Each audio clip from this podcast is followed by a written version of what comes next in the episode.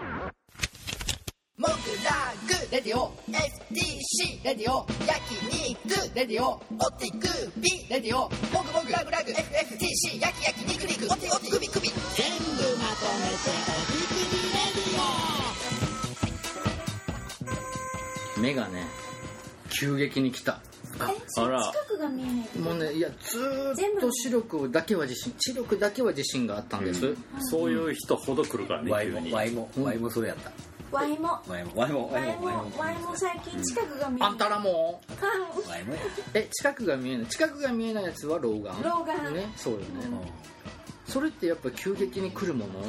いやだって俺だって結構中高ぐらいから徐々に目悪くなってるから奥中君その眼鏡って金眼眼鏡これはは遠くが見えないや遠視い金金眼だつ近眼えでも近くが見えないのが老眼老眼うんだから近眼なんだ金眼あ近眼近くはねすごい見えるでそもんな全然いやでも似顔絵とかやるときにだから本当この距離でぼやっとしててこの距離がバッチリ見えてるから毎回こう眼鏡をあーやって遠近療養を変えっていう風になってはいはいはいはい遠近療養のレンズってすごい高いじゃんああなんかレンズ半分になってるやつありますよねこれすごいあれやつでしょうんなんか下なんか新聞とか読俺むとあれは嫌だなおじいちゃんあれはおじいち ゃんうおんじいちゃんいやトマトで見るやつで しょ急激に来ましたねもう今まで遠く見るも近く見るもスマホ見るももう全部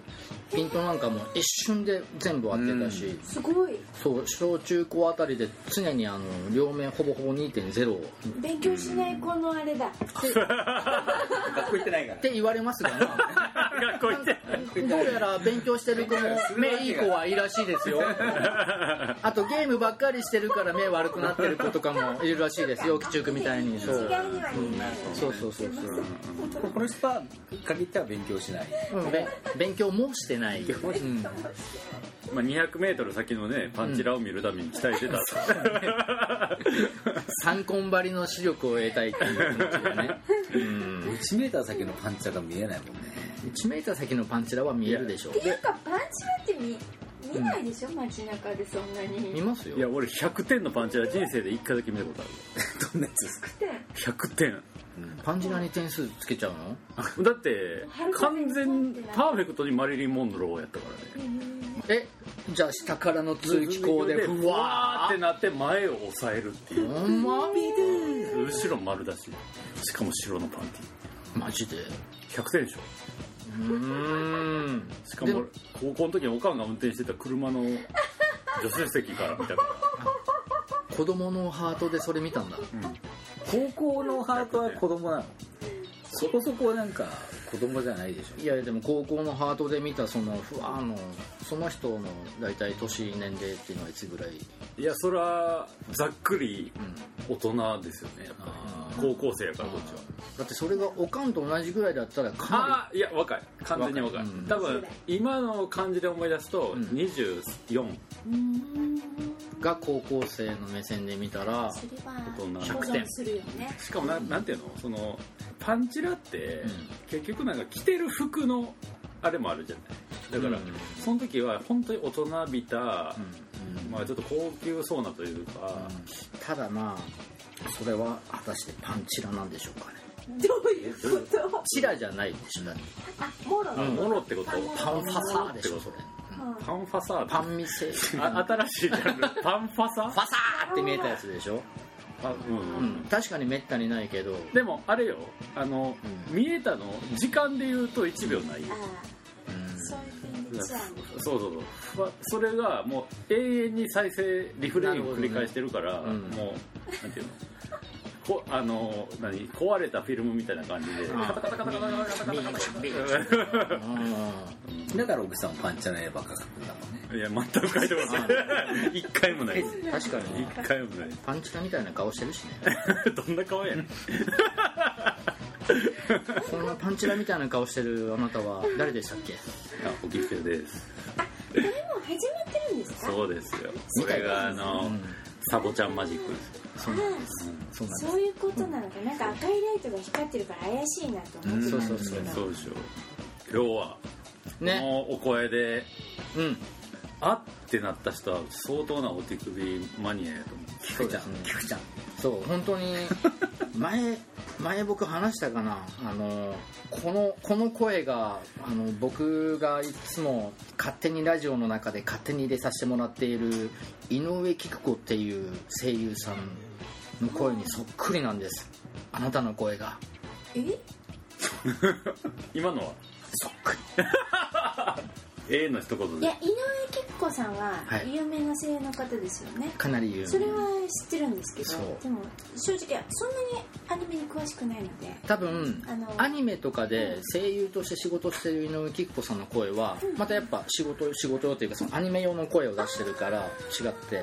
あの人ってうんあの今はもうやってないけどはいはい一人喋りをうん60分喋り続けるっていうその一人喋り CD をあの人2年連続1ヶ月に1枚24枚出す すごいそうえな今何枚持ってるんですかす僕ごいですねは、うん、20もない、まあ、10何枚結構持ってますすそね うへもはや全部一緒に聞こえるんですよ、うん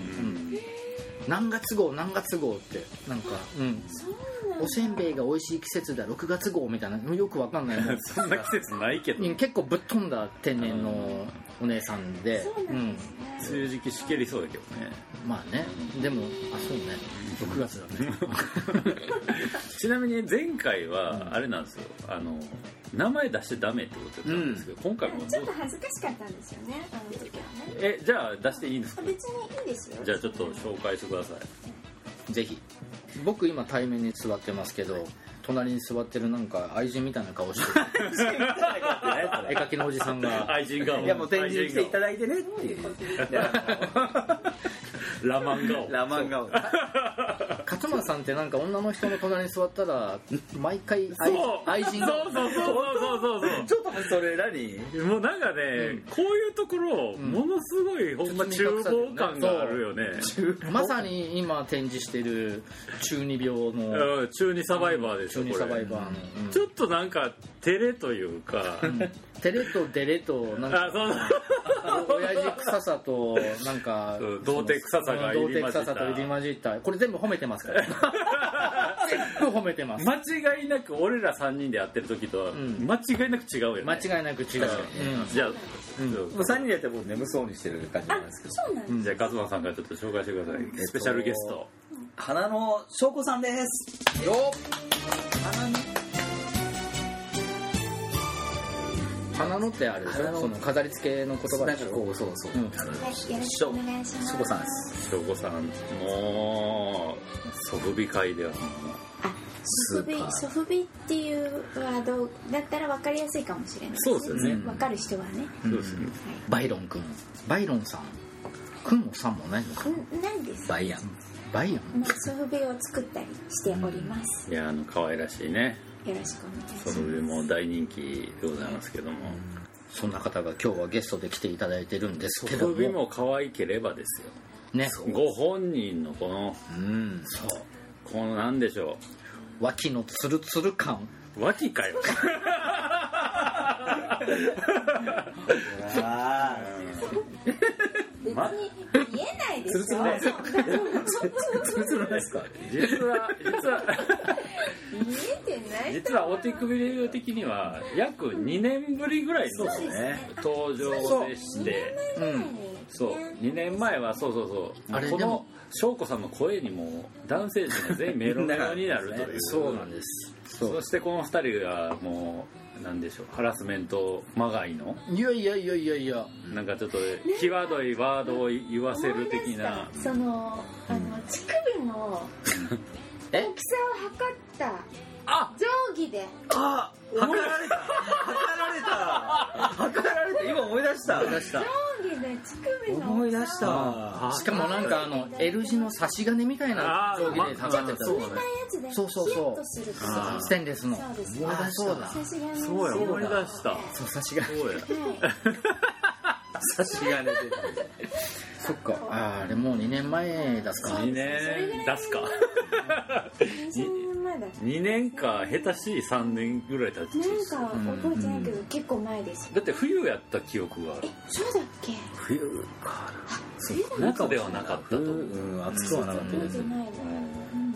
何の展示やったかももはや覚えてないけどあの時多ね分でも翔子さんらが来てくれたってことは出原さんちゃうかなって思ってるんやけなんどか出原さんのいや別然別でその前にそうそうそうそう全然ちゃ拓うか司君と翔子さんを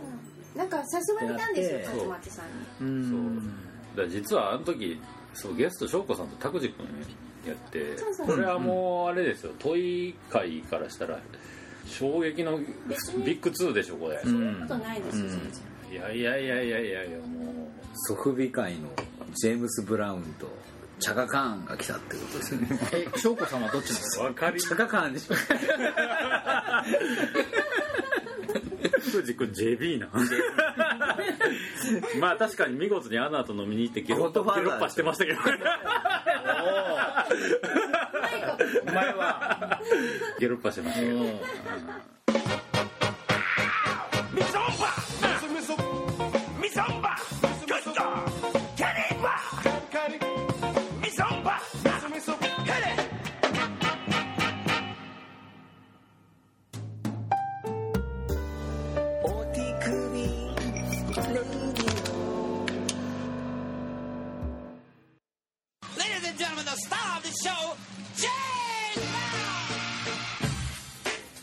ジャーキーを食いながらいいね美味しいこれねあのセブンね美2味しい種ね二種類あるんですけどね味で言うとこっちの方がうまい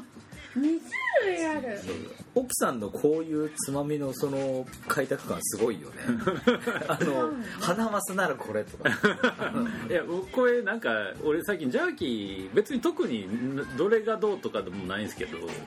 ジャーキーが結構いいなと思っててセブン2種類あるから大体僕2種類買うんですよへえでこっちの方がうまいんやけどなんかジャーキーっぽいのはこっちあ今私はそう厚切りを食べてそうでまあ基本歯応えなんです ねうんあ俺確かにこれでも奥さんのちょっと名言名言かなんかわかんないけど、すげえなと思ったのが、ん多分地方で美味しいご飯屋がたなくて食べれなかった時に、明日場買っとけばいいんだよっていう明日場だっけあのカニの下場あスタラバい下らばやいやいや下らばでいいんだからって言ったのがこの人すげえなと 思ってしたらば買っときは間違いない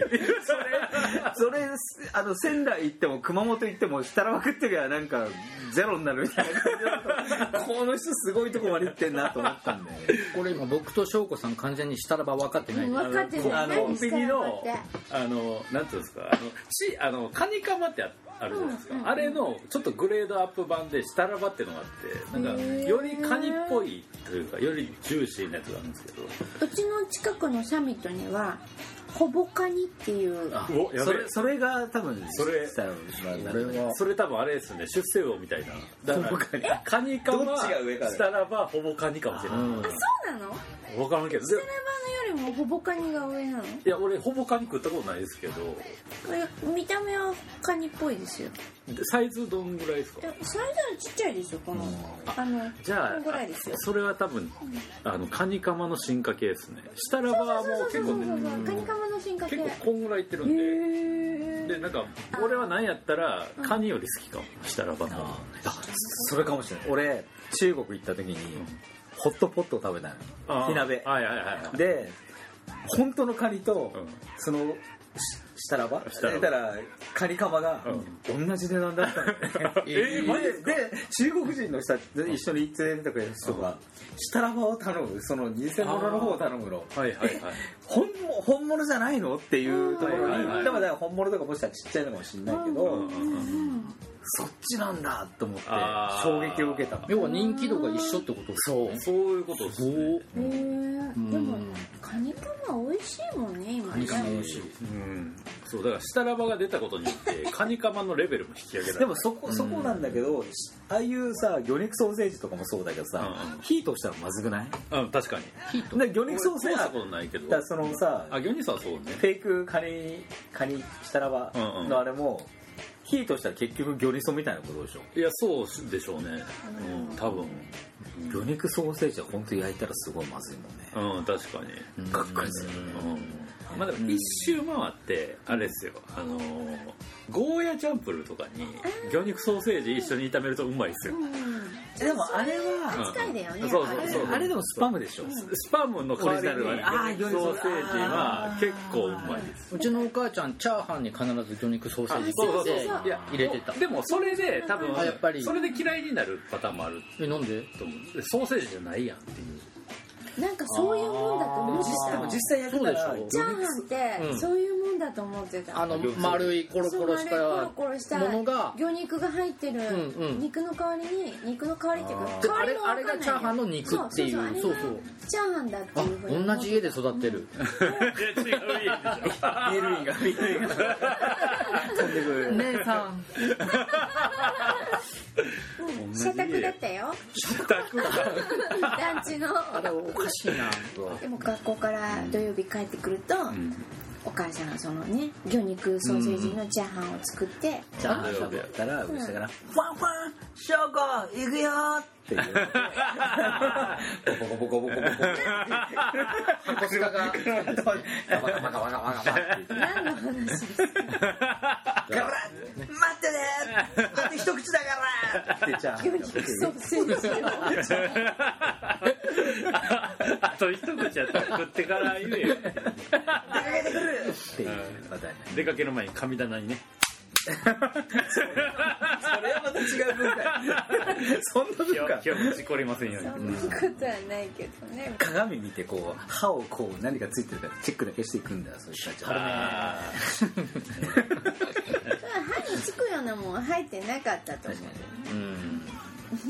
まあでも小ボカニは初めて聞いたほぼかに確かにほうんぼかコボにコボほぼかにコボちゃんコボでしょほぼだよほぼーほほぼぼカニあコボカニって言ったのそうそうそうコボカニじゃないんだ違うほぼいや俺そのコボちゃんみたいなそこかよ可愛いカニそこかよってこれに関して完全サブちゃん以外全員ほぼコボいやいやいやいや俺家でこれ聞き直すけど多分翔子さん一発目は「コボカニ」って言っいたやほぼかいや小ボカニやとしたら、その時に名前に「それなんすか?」って聞くでしょ、いやだからナチュラルだからあまあコボちゃんのああいう雰囲気ねっていうコボちゃんみたいなカニってどういうこと可愛くてちっちゃいカニカマみたいなにだいぶ著作権さらわないといけない確かにですそうよいうねの確かにそうなんか僕あのツイッターの DM 上だけでエロいやり取りする女の人がいてはいその人から僕のあのまだやってるの息子のことをコボちゃんって呼ばれてるからなんかそういうのもソーセージとなんかつながそれはるだからあれでしょジャニーコチエのうん鉄と小鉄の関係でしょよくわかんないけサどボとコ小サボでそうあれコボコボサボとココボでしょコボちゃんそうサボちゃんのあーサボあーそうあーそうそう流れはそうでした確かにその DM のやり取りまだやってるもんいや最近もうめっぽうないね年に一回ぐらい DM でそのそういうやり取りそういうそうあのお互いにあのお互いのんあの画像を送り合って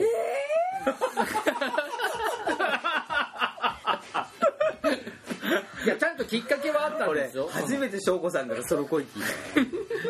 い いや俺も松尾さんばり の俺もマジマジでと思ったけど見してもらったことあるからねたすごいのよねその関係あそうじゃあその人はサボちゃんのファンなのいやいや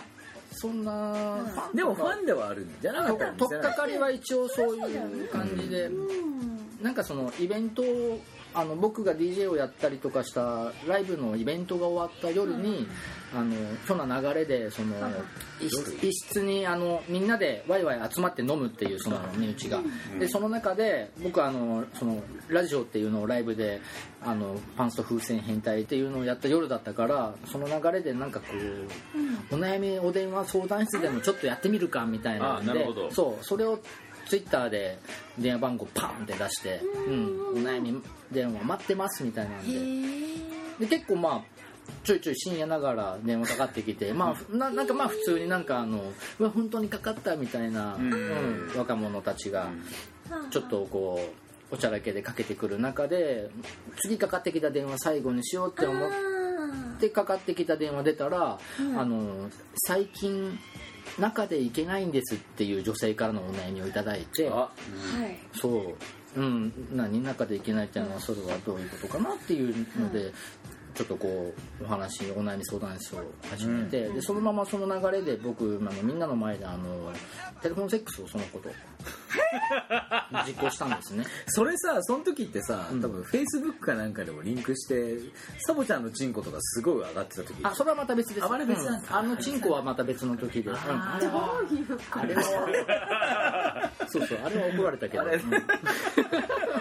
うんもう俺何フェイスや言ってフるェイスブックかインインスタかなんか忘れたけど忘れたけどサボちゃんのチンコがずーっと無限に上がってきてそう一晩で、うん一晩でなんか連投するっていう夜があって、うん、周りからごっつい怒られるっていう日が、うん、時代を考えるっつってそれいいな長渕みたいな時代を考え時代るが違う昔は許されてる 時代を考 そんなのバックじゃねえよそん なのファッじゃねえっていでも大う丈夫だったんだよなんかそういうなんかねほらあ怒そうられてあもの停止されちゃうとあかのさ明朝削除しましたね全部ね明朝うんえまあアメリカではド昼間やと思うんですけどね世界発信だけど、うんザッカーバーグもまあもう見てなかったんやけどねあまりにもまあそんなまあそのなんかひょんなきっかけで始まったおテレフォンをセックスの相手ととその後あのちょっとツイッターの DM 上だけであの時の快感をお互いにもう一度みたいなんで画像を送り合ってなんかお互いがこう画像の中で画像でお互いに気持ちよくなっていくっていうのをちょっと続けてた時期があって、それってもう最初のお悩みのうん、中でいけないのうん答えに全くなってないよねいや外も外まあ大外でもそあのーそのお悩みはちゃんとその時間で解決してあげましたからね私は何の話そうコボちゃん、コボちゃんうん、僕コボちゃんおってくにレイディオ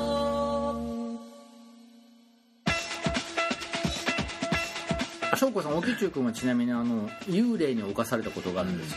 えなんかそれの話もあることあるようなないようななんだっけちょっとオカルトじみたいな話をそうこそうそうそうの間のなんか前に出たラジオの時にああの時に喋ったのかちょっと聞い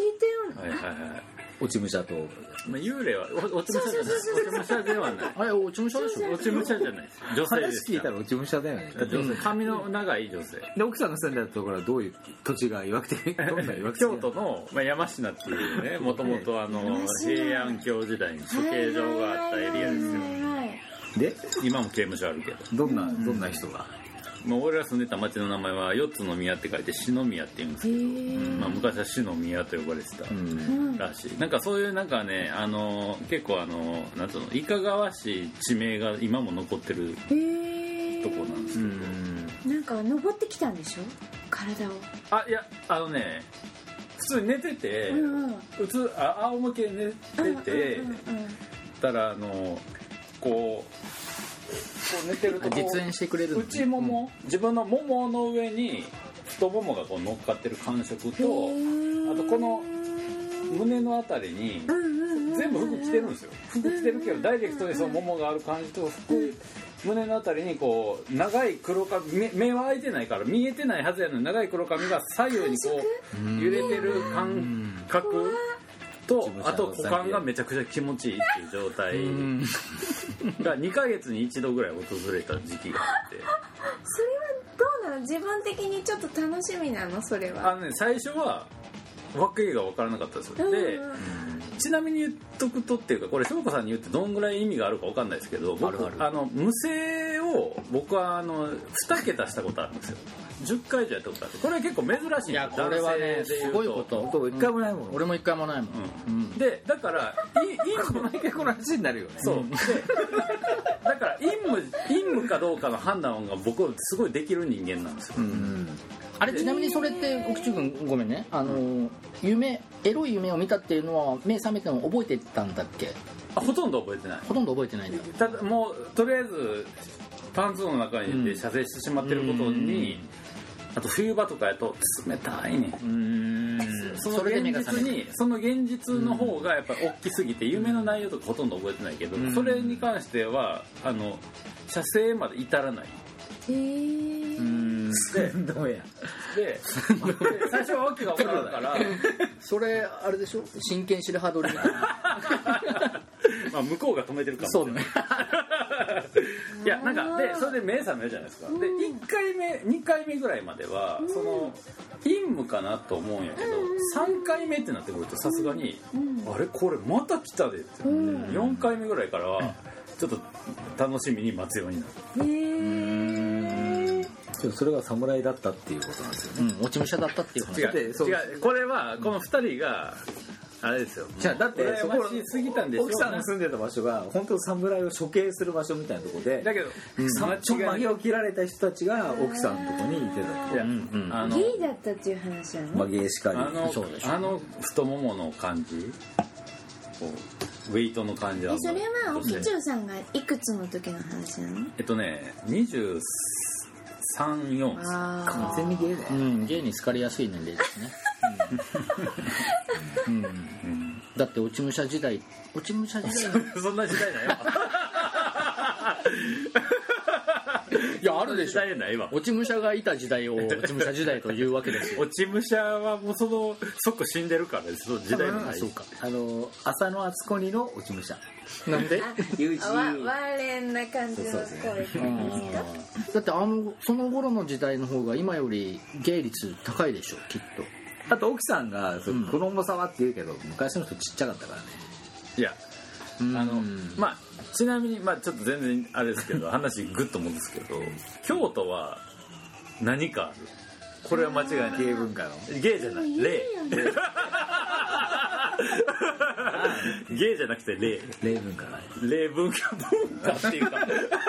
まあ文化でもあるかもしれないけど、俺は結構京都で霊体験多かっでもなんか本当にこう見える人見える人はやっぱ京都は別格っていう、たえマジっすかいやだって俺見えへん人やけど、あったから、あとそのなんなんていうのその霊とかだけじゃなくてその妖怪とかあ妖怪とかもやっぱ京都はもう本当に別格みたいですごいいろんな妖怪が見えるいいとこなんですよねそれはだってまあある種、も自然が残ってるみたいなことでしょまあそういうことですよ妖怪が残ってる街っていうまあ言うたらあのあれまあ有名な話やけど家の壁にちっちゃい鳥居さんの絵とか鳥居をこう貼ったりしてる家あの京都だけなんやけど見たことないですかそういうのはいあとなんか変な街中にちっちゃい石今後60センチぐらいの石がそのまま不自然に置いてあるとか京都の街中歩いてたら多分見つけると思うんやけどあれは全部霊の通り道なんですよへでなんか京都で 5, 五番の目やけどそれは人間が歩く道であって、あーその途中にそういうのをちゃんと例例のへーちゃんと整道備路がされてるって整こ備とさなれんてるんだですよすごい霊のそれ都は例ので都でもも本当東京とか大阪なんか霊も住みづらいもんね確かにさうんなんもさうんそんな配慮は何もないでしょううんそううんちゃんと配慮してるんだねそうやと思うでだからやっぱ東京とかってなんかむし昔なんか心霊写真とかの時代とかって例えば火事になったホテルとかああいうところで心霊写真撮れるみたいなんて結構なんか音量的なセンスじゃないですか世界観どっちかというとなんかこう怖い幽霊のイメージだけど京都はまあ音量もあるかもしれんけどどっちかというと割と全部混ざってあああるっていう土地柄ではなんかわかる気がしますねそれがなんか歴史を作ってきたみたいなうんまあ人間がずっと住んでるとそらねうん郷土の人がやっぱ気が触れてるもんねだいぶちょっ と語弊があるんじゃないのこれ村屋とかさあんなの完全におかしいじゃんあんなのうんまあ村屋またちょっとまた別あんだってあの人たち妖怪でしょっていうまあ妖怪ですねそうだね生ける生ける 妖怪そうだよねうん勝間さんも半分ぐらいい妖や怪勝間さんは妖怪半分ぐらいがいい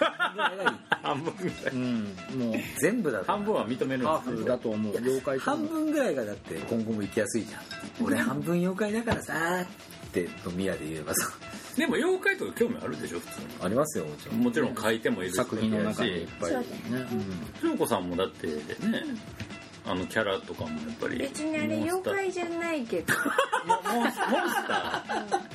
怪獣だけど怪獣なんや、はいバイロンは怪獣怪獣なんです、勝間さんは妖怪そうここ結構厳密っすよだって花歌くんそう妖怪なのあれそこいやあれは結構俺の世界観では俺の解釈では明確に妖怪です、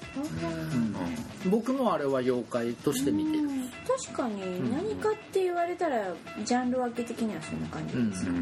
やっそぱんな感じとか言って、うんこっなんちかやっがぱジャンル分けするのもさあれだけど人間ベースやと思うけどな妖怪はやっぱり、いやそんなこんなんで僕仕事辞めるんですよ突然やな突然やなサボちゃんのね、そうこの未来をねちょっとだからこんなあの我が身のこれからの先のフリーっていうところで、まあ、14年間ほど勤めていた、それ長いね、うん長いよねめっちゃ長い長かわった普通のラーメン屋やったら潰れるよねそうかもねうん一応なんか我が身立てさえた仕事としては人生で今のところ一番長い仕事を職場をまあ別にこのコロナどうこうじゃなくて前々から思ってたけどちょっとこう、 うん、何がおもろいんやいややっぱ狂ってんなと思っていやコロナうんぬんでこの時期に仕事辞める人おらんでってそうなんやいうところラでマンララマン怒られましたよラマン怒られたここですよだからお店自体がこの影響でもう畳むぞとかだったら、うん、まあ自分からでしょ時代時期的にありがちな話なんだけどお店はね結構まだこれからも全然大丈夫なんだけどがゆえにもう俺じゃねえなって思いてしまうっていうそれはでも自主的にってこともちろん自主的に めっちゃだか面白いらでしょ時期にそうふと思っいたやっいてやいやいやいうふと思ったのはふと思ったのはあのこのコロナ前なんですようんうんうんうんで時期相応であのそういう流れを持っていこうと思ってたらあ世界的にこんな感じになっちゃってーだから希望としてはあのもっとお店が潤って、うんもう何の問題もない状態で、うん店長抜けても次の店長誰かなって、新しく社員入れて、うんそのままやれば問題ないっていう。なるほど逆にそうだからこのコロナの中でそうやめちゃうとそのそうすごい心が立痛むて直すこともそうできないやんってこそとやう、うん、だからもう申し訳ない気持ちでいっぱいだけどでももう今その時期を待っていてもちょっとなかなかね今ラマンあくびしましたよいやいや、いや、そうでも、つまんねえか人が仕事辞めるからっていう話ぐらいつまんねえか悪が一切してなくて、いや、単純に本当、いや、でも俺は、本当この件に関しては、今、今、今やめて、正解だと思ってる。ほうなぜななぜなら、らあなぜなら今、維持しようとする人たちがいるでしょ。まあもちろん維持することが前に戻ろうと思ってる人のうん人とそかれさがもう精一杯っていいうやそれが多分絶対間違いだと思ってるから今は、あのもうこうなった以上、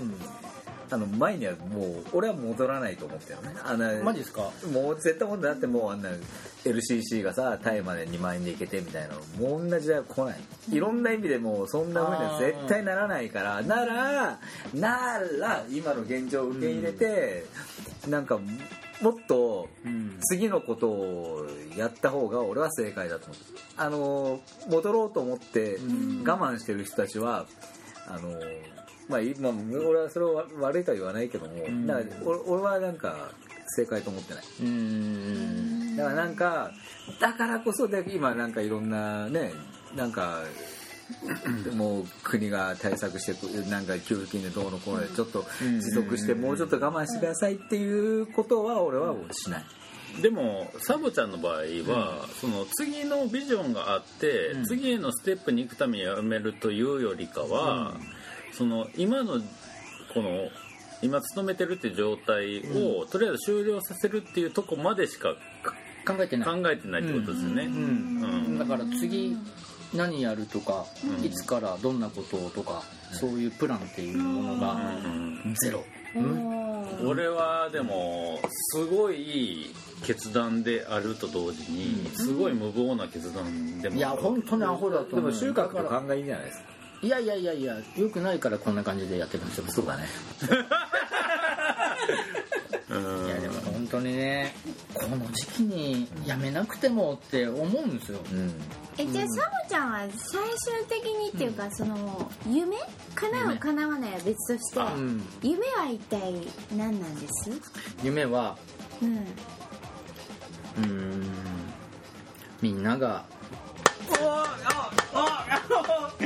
さすがっいやすね今のは今のはねブーイング今のはないよねブーイング今のはないわじゃあちょっと一回あの銀玉ちょっと東北風に言ってもらっていいですかちょっと銀玉いきなりみんなが笑いやそれはないよねそれはないいよねやそれはないわ今サボちゃんの夢をそんなみんながとかそれはないないそれはないそれはないよねいやいやいやそんなみんなが幸せとかそんなことを言おうとは全然してないよもちじゃあろじゃんああじゃあじゃあんなわけないじゃすいまなせんいちょっと私腰折っちゃってはいうん何でしょうかチンコが2本になることですあこれ今じゃなかったかほら怒ってるよ今じゃなかったか怒りが怒りが怒りタイミング違うのかもう鬼みたいになるそっから雫垂らしながら今散々話したよなっていう顔してたこういうとこを 直すことか僕の夢はいやいやうーん私なんかさもうまあ皆さんもそうだと思うんですけど、結構長いこと生きてきたわけじゃないですか、はいはいはいこのこの世界をね、でやっぱり私もクリエイターとしてまあ半分ぐらい生きてきたわけですけど、このクリエイティブな世界で成功する成功しないって、センスだなって思うんですよね、でもう本当にすごい安っぽい言葉だけどセンスセンスだなと思ってあのここのメンバーの方々はすごくその辺のセンスがあると思うからその、成功っていうのは僕が自分の中で幸せだなって、うんそううねん、本当に本本心で思えたうんそうそうそう状態が成功そうそそうそううそうそうそういうことだと思う、そうやと思いますうんそれは究極大じゃないですそかうだからお金がいくら以上とかそういったのとはまた別事件の話かな、もっと精神精神面の成功成功っていう実は幸せなんだよねそうそう満足度なそのう満足物だよねだってお金で幸せはなんか成功の功ってね交わるでしょ幸せでしょ幸せになると書いて成功そういい言葉だやいやそれほんまそうやと思います、うんあの変な話生活費的なうん金銭的にどうこうとかうんを目標にすると多分うまくいかないですよ、いかないいかないし、そういうセンスはもうないってもう自負してるからあそうそうそういやむしろないって思ったぐらいの方がいいかもしうれないです、ん多分それをうん表現者が考えてうまくいくやつ見ないです、うんうんうん、それはできんの多分ビジネスマンなんかよく分からんけど金に興味あるやつだけですよそれできんのそうかもうん、うんうん絶対そうだと思うでもちろんその満足するには心の余裕が必要やから生活がある程度安定する状況を目指すのは大事やと思うんやけどうん最低限ねそうそうそうそうそう確かにねうん、し、あのーなんていうのめっちゃ金もない全く友達も助けてくれる人もおらんみたいな状態で、なんかそのバスへの飲み屋の端っこででも俺はこの絵でもうよかったんかなみたいなそういう終わってる感じのことを俺は満足とか納得やとは思ってないです、そりゃそうだよ、うん、それは完全になんていうの、それはそれでまた別の世世界観やとは思うから、そうだねうんやっぱ仕掛けてうんこっちが仕掛けて、うんそういうのレスポンスがうんあって、ん初めてこう表現ってこううんうん成立するっつうか、んそのレスポンスがなんか自分がああよかったなって思える何か数じゃなくて、んなんか質として、そうだよねそういうのが必然得れたらいいと思うんですけどねなんかそれがどういうシチュエーションっていうかどういう媒体なんかようわからんけど、うん簡単やろ人生一回で今奥州君が言ったようなことをやればいいってことですそうそう、だからラーメン屋は今まではまあ言ったら雇われてたわけやからその雇われてる状況ではそれは多分絶対に得れないんですよこうやってでもすごい面白くてさなんかさ例えば人を助けるとかさなんかうんウミガメを助ける地球地球アースレベルだからこれなんかでも多分きっとそういうことっていうかなんか生き物を助けるでもないけど、うんうんうんこれってなんか元を正すとリンクしてると思うんだよねってうんういう、んうんあそのでもあの要はあの人に雇われてその充足度を得れる人っていうのはいるんですよ、んそれは絶対的にいるんやけど、世間のほとんどの人はそういう人たちで多分成り立ってるんやと思うんやけど、表現者うんここに来るような人たちは、それに向いてない人の方が多い、で向いてないがゆえにそのマイノリティやからこっちが、数で言うと、あのーすごいははまらへんシチュエーションって日常の中でいっぱいあるんやけど、だけど充足度を自分の中で自分からこうボールを投げて、返ってきた球でそれを得れるっていうところをっていうと、ものすごい一番素直なこうランドレスレスポンスでやってるんで、そのそこをこうなんていうの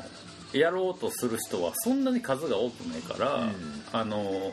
なんかなるとは思うけどね、うんなんかその別になんつうか今のテクノロジーに合わせないといけない必要もないと思うし、まあねうんだし今のなんかこうボールを投げて返ってくるレスポンスっていうところで思い出したんだけど、100キロで走ってる軽トラから後ろ向きに100キロのボールを投げたら真下に落ちるらしいですよまあね重力そうだねそそれはな何の比喩なそうだね いやサボちゃんは200キロの球を投げなきゃいけないって言のうそういうことそそう200キロいいこと言ったいいこと言ったーンってこのお手首を聞いてる人は200キロの球をなら投げるよっていう人たちに向けたいよねで私はそう思うなんかサボちゃんは200キロの球を投げれる気がするうん2つのボールですね2つのボールよでもあのボールはすげえ軽いから質量とか考えるとあのボール200キロで投げてもうん多分無理だと思うどのボールでもキラッキラ光ってますからキラキラキラキラとキラッキラとだけど十数年勤めた仕事を辞めるっていうのは大きな決断ですよそうそれは間違いないと思う、かっこいいケツが割れると書いて決断ですよそう、はいケツがもう断ざれる断絶される段階されうるんだけどそう僕らが言ってるのは、その次の決断うん次のケツが割れるぐらいの次の決断がね決断が重要なんだそうだようねまいよね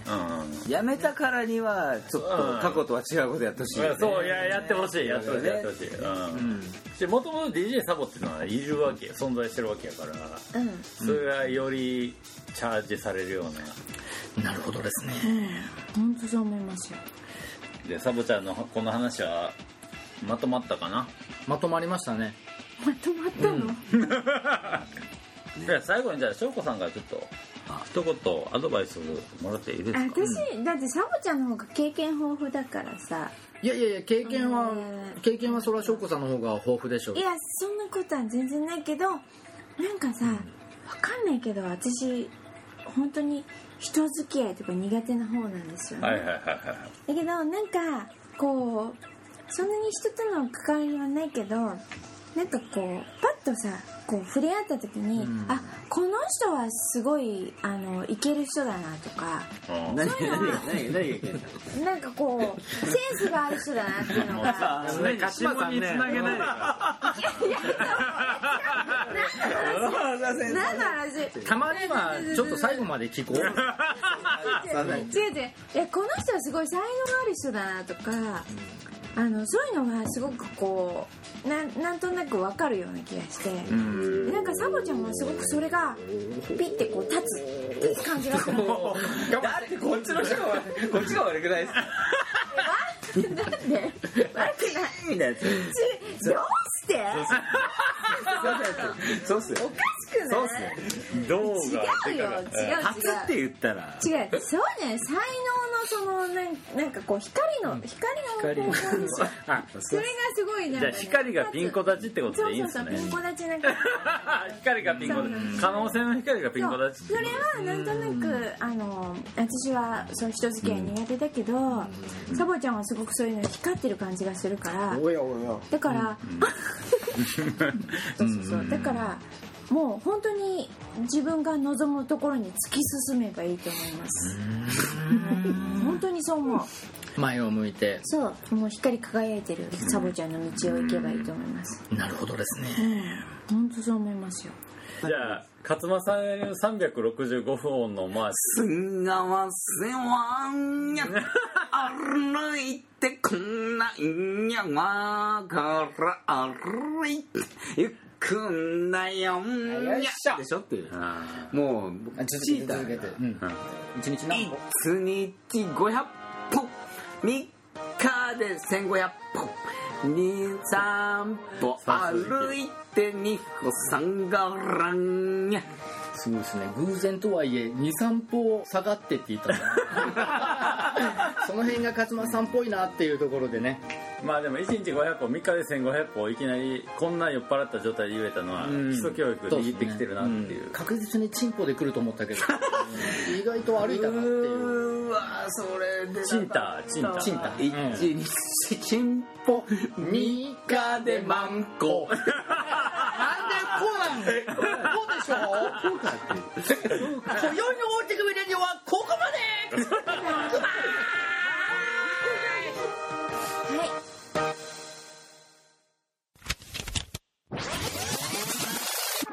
モグラグレディオ FTC レディオ焼肉レディオオティクビレディオモグモグラグラグ FFTC 焼き焼き肉肉オテオテクビクビ全部まとめておビクビレディオエンディングです。というわけで太田さんの方から次の9月の展示のインフォメーションお願いしますはい。出原幸典個展代表者展2020のアイコン2020年9月5日土曜日から9月27日日曜日13時から20時で開催ですはい月曜日が定休日ですはい初日の9月5日の土曜日はまあちょっとまあここ23回そ続いてますけどちょっとオープニングパーティーができるかどうかはまあ状況次第なんですけどまあ状況がね急に良くなることはないから、ね、ないと思うんで一応オープニングパーティーという形では開催しないですけども一応初日のみ9時まではいオープンあしのてオープンしてあの出原さんもいらっしゃいますのでぜひぜひはい、見に来ていただきたいなということと、まあ、会期中あのワークショップが後半に3発ほどありますけど、まあ、この辺は、まあ、次回の出原さんのインタビューだとかでね詳細お知らせしましょうかあいやもう言っていいんじゃないあ行きますかあの、はい、期間中かん換算ワークショップ10名限定のワークショップを開催いたします、はいえー9月19日土曜日がキラキラソフビをカスタムうん9月20日日曜日がザサトシソフビをカスタムうん9月26日土曜日が粘土で作る代表者はいを行うんですが9月19日はもうご予約いっぱいになりましたのではい締め切らせていただいてますで申し込みは先着順で各回2000円はい18時から20時で行いますイベント参加希望の方は日程とお名前とご連絡先を明記の上 info.mograg.com までメールくださいはい、info.mograg.com です。久々に言ったね。ねということで、まあこれでもこのワークショップ、まあ換算っ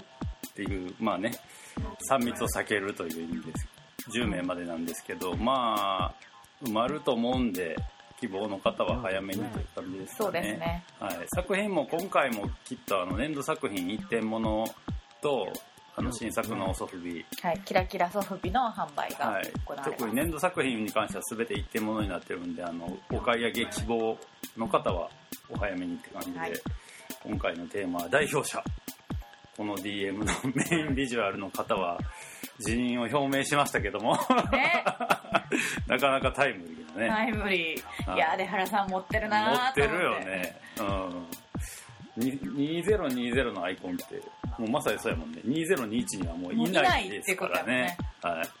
あその辺うわすがもうこれ多分あの人作家としてのレスポンスも早いからもしかしたら作品に反映されていくかもしれないんでねこの辺の辞任っていうのも情ね勢が、そうそうそうそう、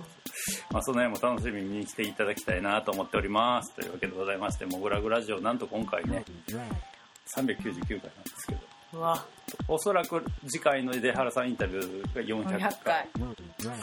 わということで、 まあ、なかなかやっておりますが、今後ともどうぞよろしくお願いします。というわけで、もぐらぐラジオボリューム399でした。ありがとうございましたありがとうございました。